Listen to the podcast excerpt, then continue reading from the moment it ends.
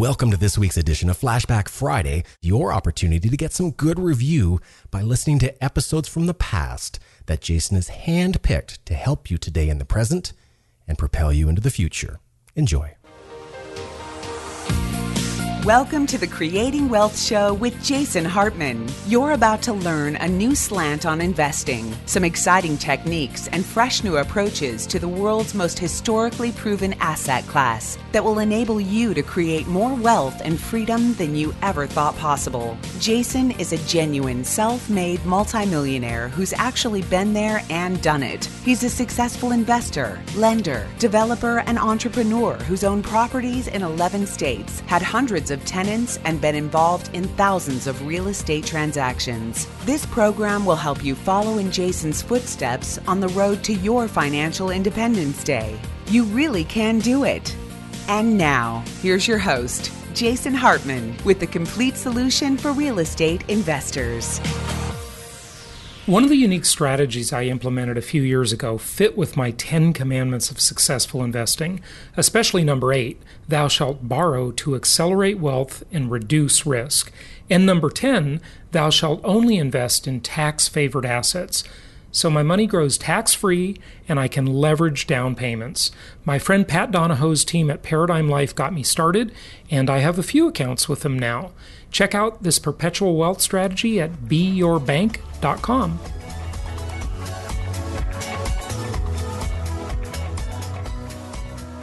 Welcome to the Creating Wealth Show. This is your host, Jason Hartman, with episode number 887, 887. Thank you so much for joining me today.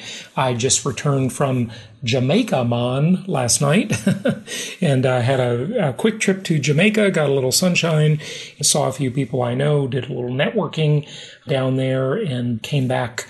And I keep wondering why I go to these countries. That was my second trip to Jamaica. And, um, you know, I just don't like these primitive places that much. I, I like modernity, the modern world that humankind has been working toward for millennia. Why don't we enjoy it? Ugh, I don't know. Anyway, whatever. I'm back home. Just got back from brunch at Tony Hsieh's new home today. And Tony Hsieh, you know, the founder of Zappos, uh, who sold to Amazon.com several years ago. And he is likely a billionaire, but if not, he's very close to being a billionaire. And he moved to a much nicer place. He lived in a trailer park. Yes, I'm not kidding, a trailer park. and um, then he moved to another trailer park. Now, it's not what you think, okay?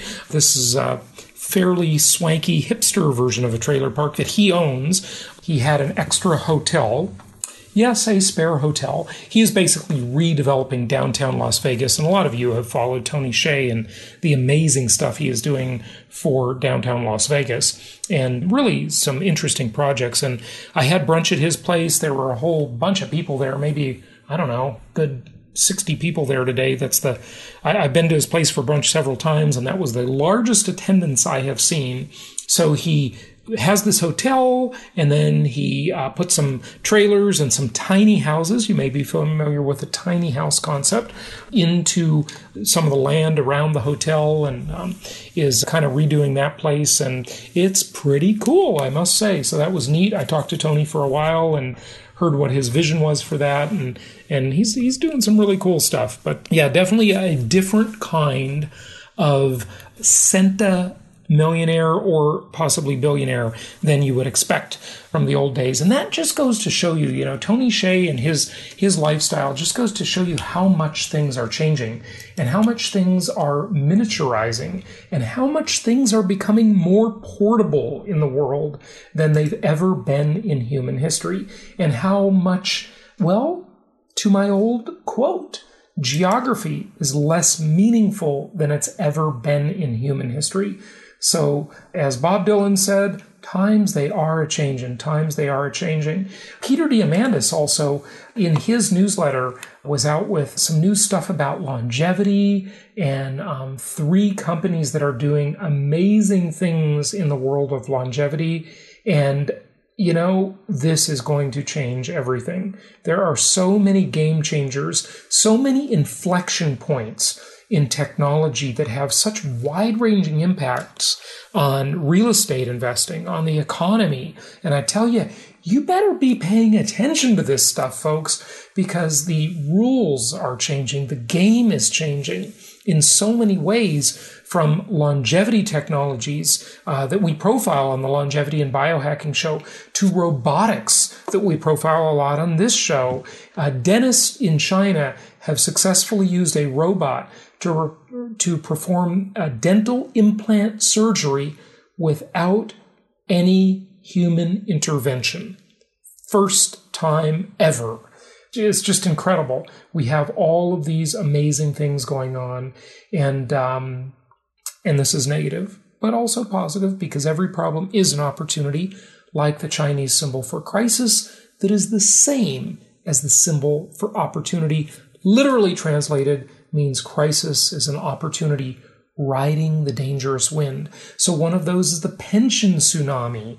We've got that going on. We've got this crazy radicalized Islamic world that wants to bring us back to the 7th century AD. Yet we've got some hopeful signs on the other side of that. Saudi Arabia, there is some real movement to see some modernization. Yes, uh, letting women drive.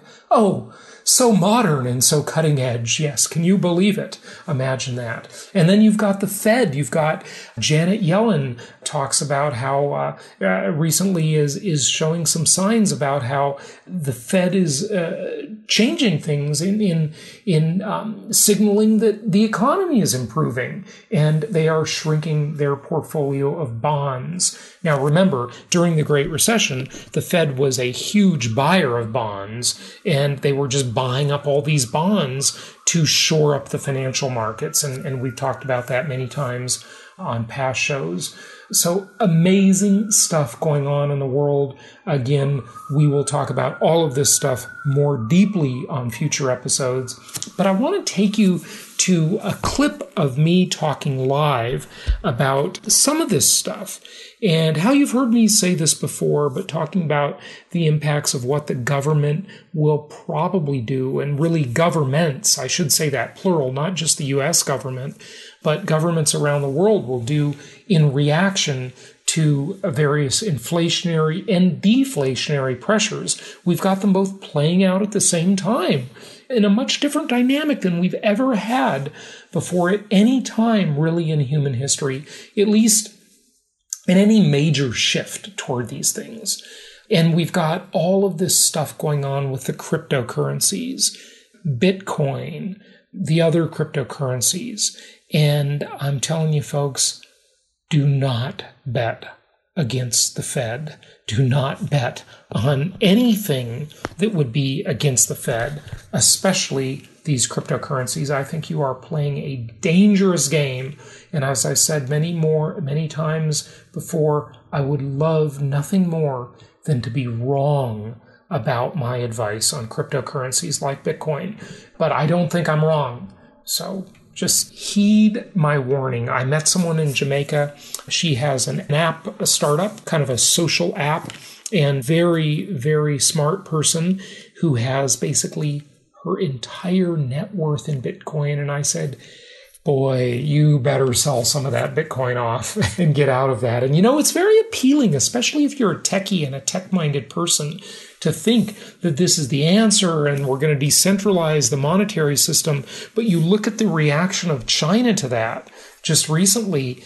Never bet against the most powerful forces in human history. And that's why this live clip is important because I've identified, most people have identified, you know, one, two, maybe three ways governments will deal with this massive debt load and the inflationary pressures it will cause. But I've identified not one, not two, not three. Most people stop at three, but I've identified six. Yes, six ways that governments around the world, but especially the US government, because the US government is in a very unique and very special and very enviable position to deal with inflationary pressures as they come about. So, yeah, the times they are changing. In not every way, though. That's the dangerous thing. It's easy to think that this is happening in every way, that the, the rules are just changing in every way, and they're not. Some things will stay the same. Um, maybe it's like, you know, there are some sort of basic things, the fundamentals, that will always be the underpinnings of the economy, of the real estate market, but then some other things that are really changing. So it's, uh, yeah, it's kind of an amazing time to be alive, but it's a complicated time for sure. It's a time when there's more options and more information than ever before in human history. And so that's all the stuff we continue to talk about on upcoming episodes of the show. And so we'll dive into that more deeply, but I don't want to take too much time in the intro portion here. I want to get to this live clip. Again, whenever there's a live clip, you got to bear with us a little bit on sound quality. This sound quality isn't too bad. And uh, maybe in the future, I'll tell you how basic that this recording that this recording was done in such a, a sort of a, a basic a format with basic basic equipment that you probably use every day. But you know what? I'll keep that for later and I'll I'll tell you later how I did that. So we'll get to that, but first couple housekeeping items. Number 1, Tickets are still selling quick to our Meet the Masters of Income Property event coming up in La Jolla, California in January. This is our next live event. We will not have another live event until our annual Meet the Masters of Income Property event. John Burns, John Burns Real Estate Consulting, a confirmed speaker, and many more great confirm, uh, many more speakers to be announced for that event. And it's a three day event this year, not a two day event. So that'll be Friday, Saturday, and Sunday in January. Go to jasonhartman.com, click on events for details and registration. Get your tickets for that before prices go up again. Also, property tracker and real estate tools at the front page of jasonhartman.com, you can find out more great information on the revised, newly updated version of Property Tracker and a great tool for your real estate investment. We are going to close the contest and announce the winner. I think we'll do that probably on Wednesday. So enter right away. Uh, get your finals entries in for the Amazon Echo at jasonhartman.com slash contest. And then lastly, many of you have uh, filled out the application to be on the short term rental council. If you own and have experience with short term rental properties, go to jasonhartman.com slash STR and kind of raise your hand. Let us know a little bit about your experience with short term rentals, and uh, you can take advantage of some good VIP perks for helping us in our research and our survey about the short term rental market. And we appreciate so many of you have come forth and filled out the application there. So please do that. Again, this is free. This is a perk for you. It's not anything we're asking you to buy or or do anything except uh, just be involved and share your experience. That's it. So jasonhartman.com slash STR for that. Okay, let's get to this live clip. And here we go.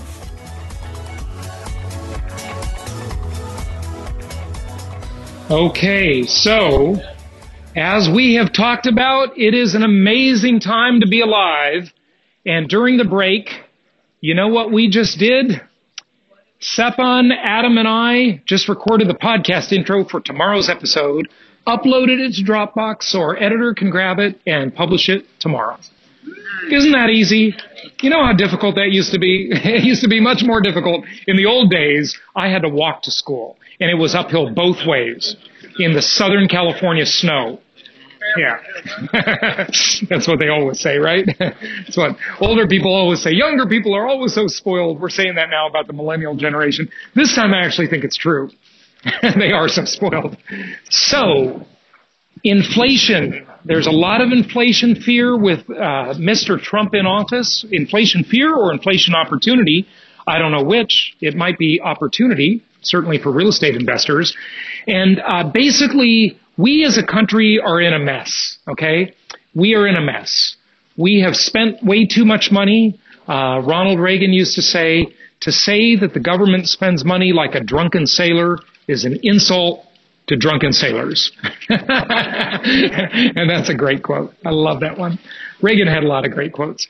So the question is, what do we do now? Right? What can we do as a country, as a nation, to get out of the mess we're in? What do we do? Well, there are six ways out of the mess that I've identified. You're welcome to add a seventh or disagree with one of my six. I don't know. But these are the six that I've identified. They basically go like this. Number one, we have all this debt. We could just default and say to the, to Japan and China and all of the countries that we owe money to and all of the people and companies that we have obligations to in terms of repayment of debt. And then also entitlement obligations, which are much, much bigger than the debt. Okay, that's the what Lawrence Kotlikoff, the economist, was on my show a couple times. He talked about the 220 trillion dollar time bomb. Okay, of entitlement obligations that simply cannot be paid. Now, to put this in perspective, just know that the country's gross domestic product annually is somewhere around about 18 trillion dollars. And if we have to pay $220 trillion over the next 15, 20 years, uh, obviously this math doesn't work, right?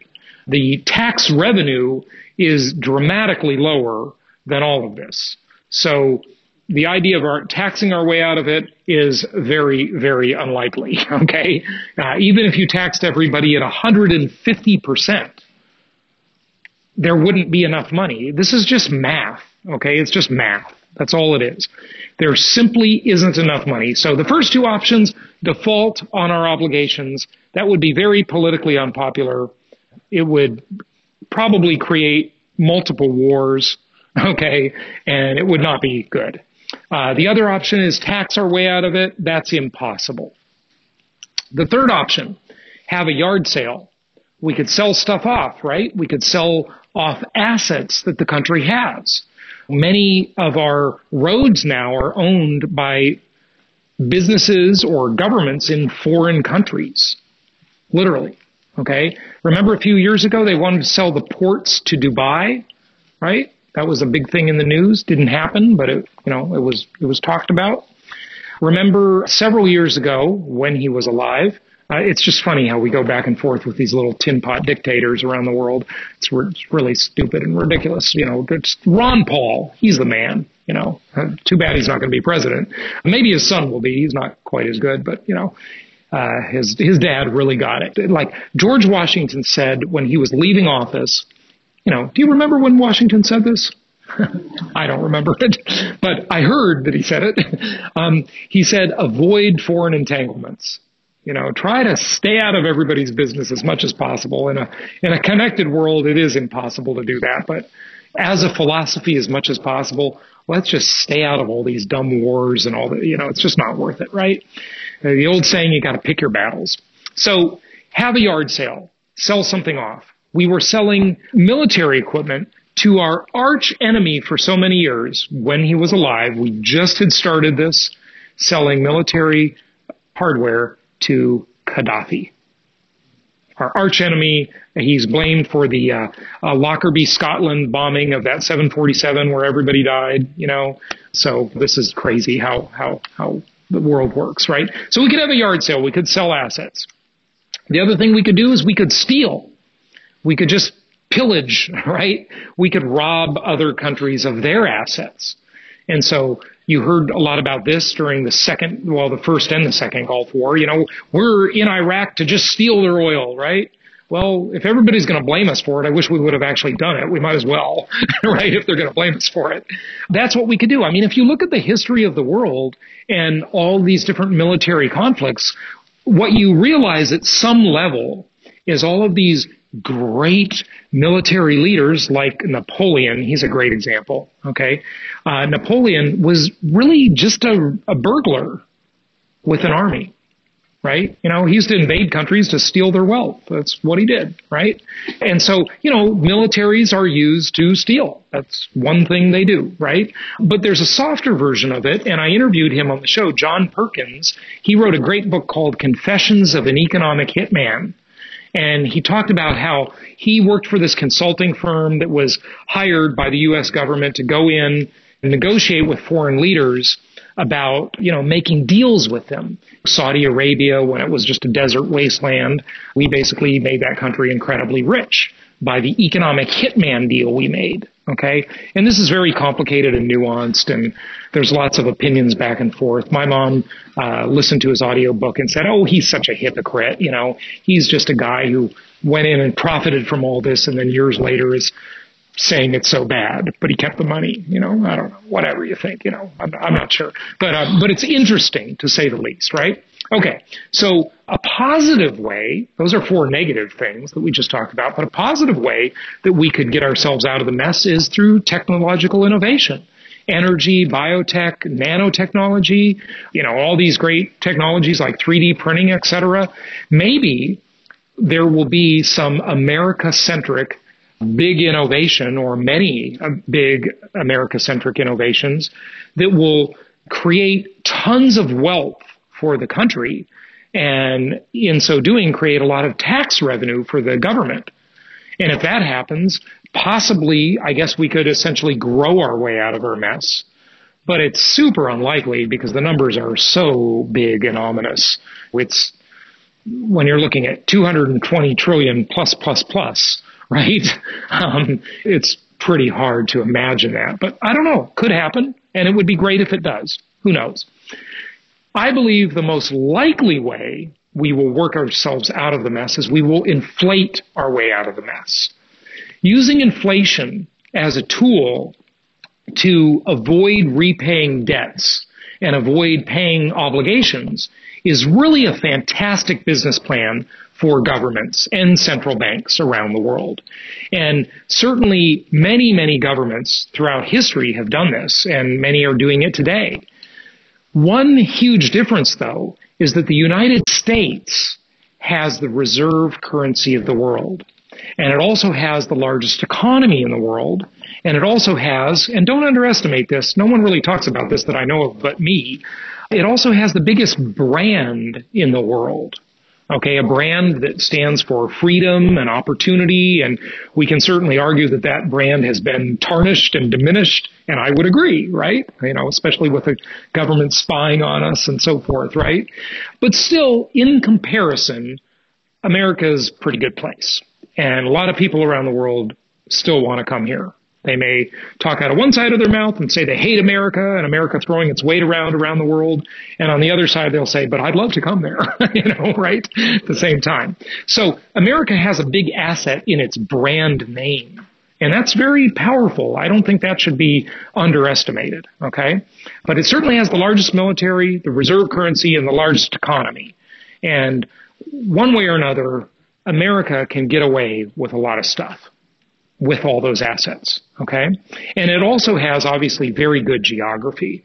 The American geography has really allowed it to be very safe. It's got a very secure geography with oceans between it, right? You know, poor, poor King, Kim Jong Un in uh, North Korea, you know, he's really struggling to get a missile to come all the way here, right, uh, to those evil American oppressors. but uh, he'll probably one day, you know, pull it off, right?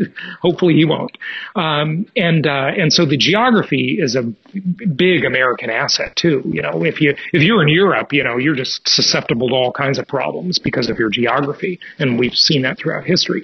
So with all these assets America has, it can get away with a lot of stuff and it can spend like crazy and it can go into debt like crazy and it can just create more fake money to repay the debt in dollars that become cheaper and cheaper and cheaper over time. And that is basically the definition of inflation. Okay. So inflation is our friend as a real estate investor. It is the home run for real estate investors. And there's really only one opposing force to this inflation. This is going to happen except for one wild card, which is a significant wild card, and that's technology, like we were talking about when we started this morning. Okay? So technology is deflationary. Everything else is inflationary. okay? So these two will be opposing forces and we'll see which one wins out. None of us really know. Okay? So getting excited about the government's mismanagement of our, our money is, is a pretty big thing to be excited about. Okay. It's, it's pretty good. And we got a question here. First name and city. Uh, Robert from around New Orleans. Around New Orleans. Is that a new city? Got it. Okay. Go ahead. So, going back to your last slide, you have technical, technological innovation and inflation. How will them trying to get rid of paper money? Oh, that would be bad. Paper money is a real asset. It's actually a, a, a big part of our freedom as people. And we've seen attacks on higher value currencies like what happened in India uh, fairly recently, where they demonetized the largest bill they have. And um, uh, in um, Sweden is almost a cashless country now. It's pretty much everybody just uses credit cards or wireless payment systems like Apple Pay. Uh, so uh, believe me, you do not want cash to go away because cash is a very private thing. You can spend it without people knowing how you spend it. Uh, if it's all electronic, the government can track every move. And that is very bad. you know, I mean, part of our privacy is how we spend our money, right? Okay. So, yeah. I think technology of electronic currency, unless they're not controlled by the big powers that be, like Bitcoin or these other cryptocurrencies, those would be great but I wouldn't bet on them. You know, I wouldn't hold out a lot of hope for Bitcoin because uh, the likelihood is that, uh, uh, you know, the the fight between huge governments and central banks all around the world, not just the U.S., and the standing armies they control, and an idea like Bitcoin, I think Bitcoin is likely to lose. Okay. Money just did a really good podcast with a guy that went to jail for uh, being a Bitcoin broker. Mm they'll find every possible way to crack down and squash it. You know, yeah. And and quick, we gotta not do a lot of questions because of time. Okay, but uh, what's your question? Well, I was just going to make a point to you, Brand.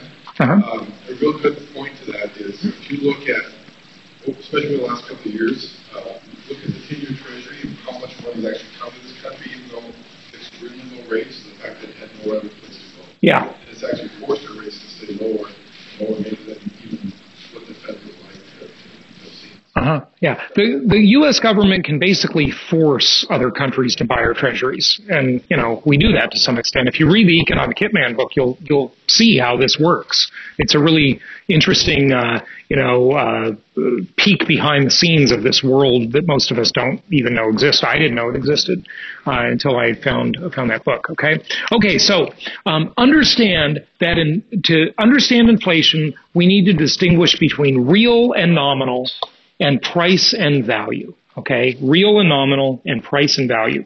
So I have in my wallet exactly one dollar. That's all I have. okay, in cash because I mostly don't use cash, right? So I've got this dollar, and um, this dollar has been around for a long time. Not this particular one, but the thing called a dollar has been around for a long time. So, uh, for example, the Federal Reserve was created just over 100 years ago, and one of our Venture Alliance trips was to the place of its creation, Jekyll Island, Georgia, where they created the Federal Reserve uh, just over 100 years ago. And when the Federal Reserve came about, it's the United States, I believe it's the U.S.'s third central bank. They had two other failed attempts, and Federal Reserve has stuck around for a while. Um, but when the Federal Reserve was created, does anyone have any idea what this was called? Reserve note. A reserve note? Yeah. Silver certificate. I agree. It was, you could exchange it for silver, right? But I'm not getting that technical. I'm just getting really simple. Yeah, greenback. Yeah, okay. IOU?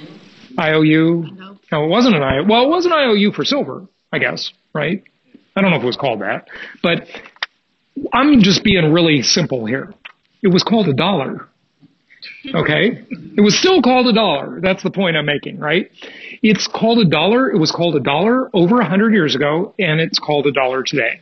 Yet the value of this dollar is only about four pennies versus what it was back then. So you'd have to just rip a little tiny piece off to il- illustrate the real value of it. The value has changed significantly, even though the name is the same. Nominal means in name only.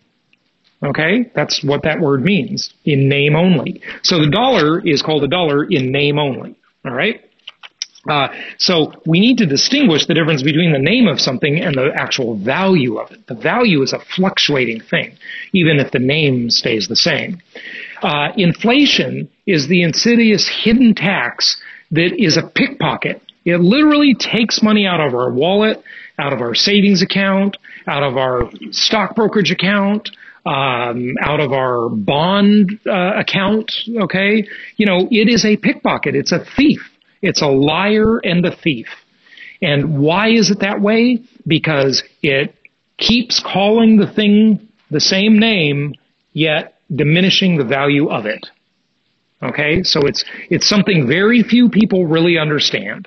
It, it's really hard to truly like wrap your head around it, and I would say that I still haven't wrapped my head around it. And I've been studying this stuff for I got really into it in about maybe 2003. Okay. I mean, it's interesting that I took an econ class in college and I didn't get that into it then, but when I self-studied and became interested for personal reasons, I did get interested. Keith, quickly. Yeah, I just would say it helps to think about how it works because money is printed in a central place, that money actually goes to somebody 1st mm-hmm. it, it, that's the tax, right? Because if I print money in my basement, print $100,000, I get the most benefit from that. But let's say I go buy a car, the guy that gets the money for the car gets it next, and then he gives the money to, until the entire money supply recognizes that it's out there. So the, the poorest people get punished the most. Yes, very good point. And so it's not like just it's not like the prices just move up in lockstep with one another. Right. It circulates out from the power center. Yeah, absolutely. That it gets spread around. It's slow and insidious, and it hurts the poorest people the most. That's the thing. And this is why, by the way, I can't be a liberal. Because they say they want to help the poor, yet their policies hurt poor people the most. And remember, I grew up poor. So I know what it's like to be poor. Now I wasn't destitute poor. I still ate. Okay. Uh, although not much. Okay. But anyway, I ate a little bit. Um, it, being poor is no fun, right? But the inflation hits the poor the hardest because when gas prices go up, for example, a fairly large part of their income goes to gas, especially because a lot of the poor people have to commute the longest to have a job. I'll just give you a great example in Southern California. Riverside, they, if you don't have as much money, you live in Riverside, but you likely work in LA or Orange County. So you've got this long commute, and when gas prices bump up a buck, that's like hugely significant to them. Okay. Richer people, well, first of all, the dollar increase in gas prices doesn't matter that much. But second, they don't have a long commute because they can afford to buy a more expensive home near, near their work, right? So anyway, uh, yeah, it's it's really a bad deal. Okay, so it's this insidious hidden tax. Inflation destroys the value of savings, stocks, bonds, and actually equity and real estate. Equity in real estate is denominated in dollars. Anything denominated in dollars loses value proportionally. So even equity in real estate. But thankfully, it also destroys the value of debt. That's why it's a home run for us. Because we love debt. Debt is our favorite four letter word. Okay? Raise your right hand and say, I love debt.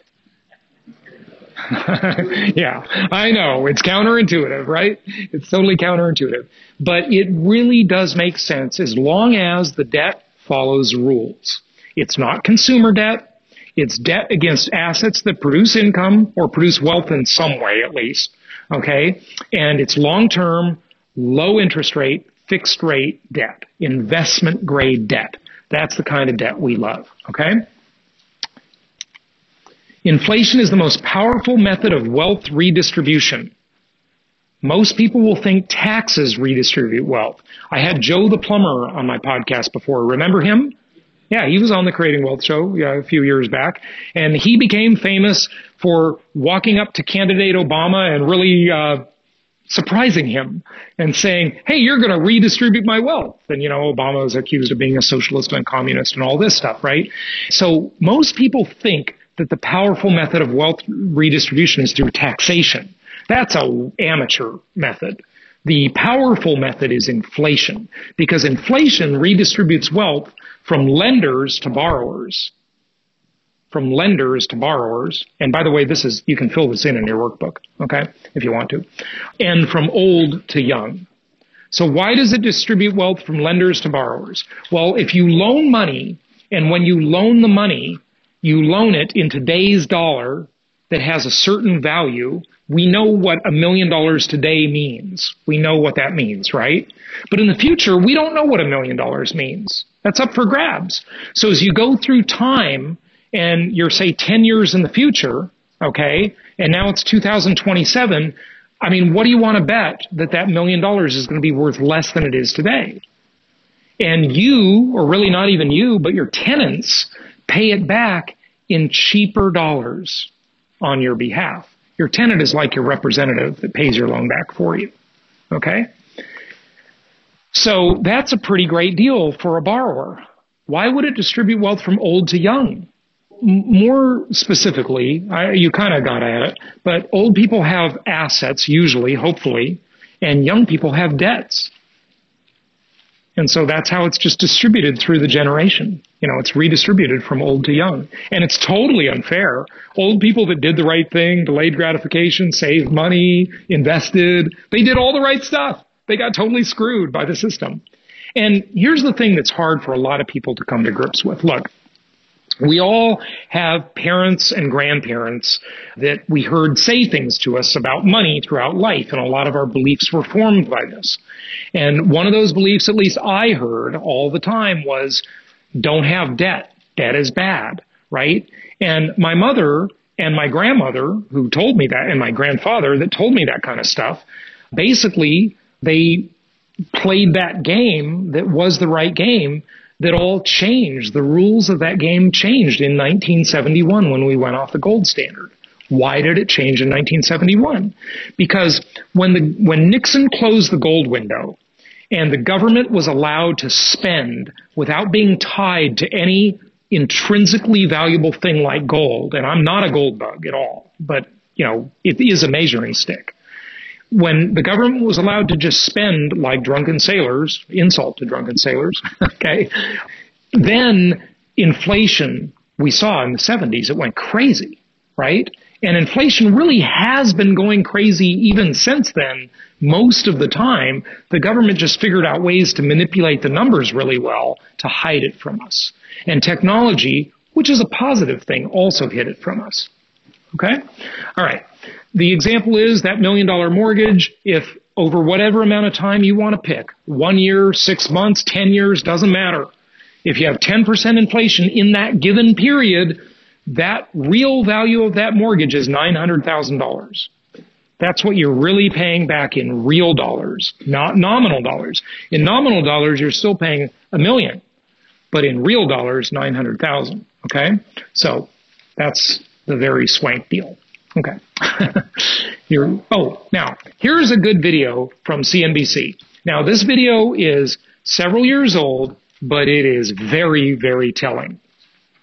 It's got Peter Schiff arguing with a guy named Harvey Hirschhorn from Bank of America. Peter Schiff, although I would never invest with him, actually I did and I lost a bunch of money, so I would not recommend investing with him. And, you know, it's like they couldn't care less how much money I lost there. They were so arrogant and terrible. They didn't even return a phone call half the time.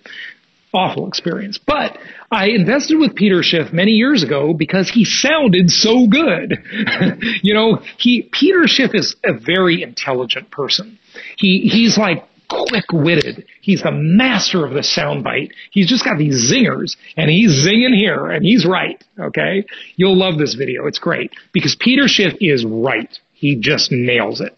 Harvey Hirschhorn, this guy from Bank of America, is just a total idiot. Okay. And the host, it's interesting how the host at CNBC just, you know, rails on Peter Schiff like he's, you know, they try to totally marginalize him and make him sound like an idiot because they're part of the big Wall Street central bank government scam. Okay. That's really like the, and, you know, you hear this stuff about like the people in the media. Well, they'll say things like this. Well, it's not like we had any meeting to decide which candidate to support. Like the media will defend themselves. You know, they're constantly accused of being left wing, right? The media. We've all heard this. This is not a surprise, right? And, you know, journalists usually are left leaning people, right?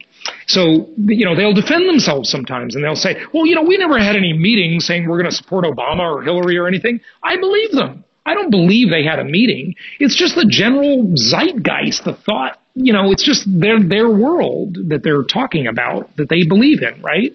So this is their world. CNBC is like the mouthpiece for the vast Wall Street conspiracy. And you just hear it all the time. It's just a constant theme. It's not like, it's not like they got together and had a collusion to, you know, probably. I mean, maybe they did. It's just like part of the way they think. Okay. It's just the way they think. And so this video really illustrates it. Now, the, the three basic ways that the government manipulates the inflation statistics when they publish them in the consumer price index is through three basic things.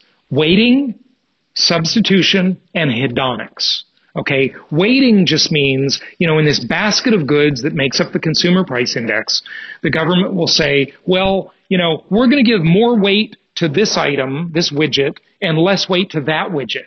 And if that widget, widget A goes way up in price, they'll just weight it less as though people buy less of widget A, okay, and more of widget B, which didn't go up. And so it makes the index look better like inflation is lower than it really is. Okay. And then substitution is kind of similar. Uh, with substitution, they'll say, well, hey, the price of beef went up, so everybody will just buy chicken. And we'll just put chicken in the index and take beef out. Okay. And you know, maybe you don't like chicken. Maybe you think chicken's a dirty bird and you don't want to eat chicken, right? You want to eat beef, right? And anyway, so, you know, that's substitution, right? The third way is hedonics. And hedonics basically says, it's from the word hedonism, right? And hedonism is pleasure seeking, the amount of pleasure you get out of something, right? So if I take this laptop computer here, basically every time Apple comes out with a, a new laptop that's got enough of an upgrade, I buy it. Okay. And I always buy the most powerful, best thing they sell. And every time I buy it, it pretty much costs the same amount of money. It's $2,800 for the best laptop they make at any given time. That's about the price. Always the same price for years. It's been the same price. Now, $2,800, the value of that's obviously a moving target, right? But the technology keeps getting so much better, and that's why what incentivizes me to buy a new one. So Hedonics will say that even though Jason bought his new computer and paid $2,800 in actual dollars, the computer is twice as good as the last model, so we're going to assume he only really paid $1,400. That's hedonic indexing. And that is addressed in this video quite dramatically. So you're going to like that. When Harvey Hirschhorn talks about, he's going to say, well, the power of a processor has gotten faster. Well, yeah. So, you know, I mean, then Peter Schiff just kills him. But understand that the concept of hedonic indexing is logical. It's true. Like what they're saying is true. That happens. Technology gets better, products get better, right? But you know what they're saying when they hedonically index? They're saying that we are not entitled to progress. That doesn't belong to us. It belongs to the misstated index of inflation. Thank you so much for listening. Please be sure to subscribe so that you don't miss any episodes. Be sure to check out the show's specific website and our general website, hartmanmedia.com, for appropriate disclaimers and terms of service. Remember that guest opinions are their own, and if you require specific legal or tax advice or advice in any other specialized area, please consult an appropriate professional. And we also very much appreciate you reviewing the show. Please go to iTunes or Stitcher Radio or whatever platform you're using and write a review for the show. We would very much appreciate that. And be sure to make it official and subscribe so you do not miss any episodes. We look forward to seeing you on the next episode.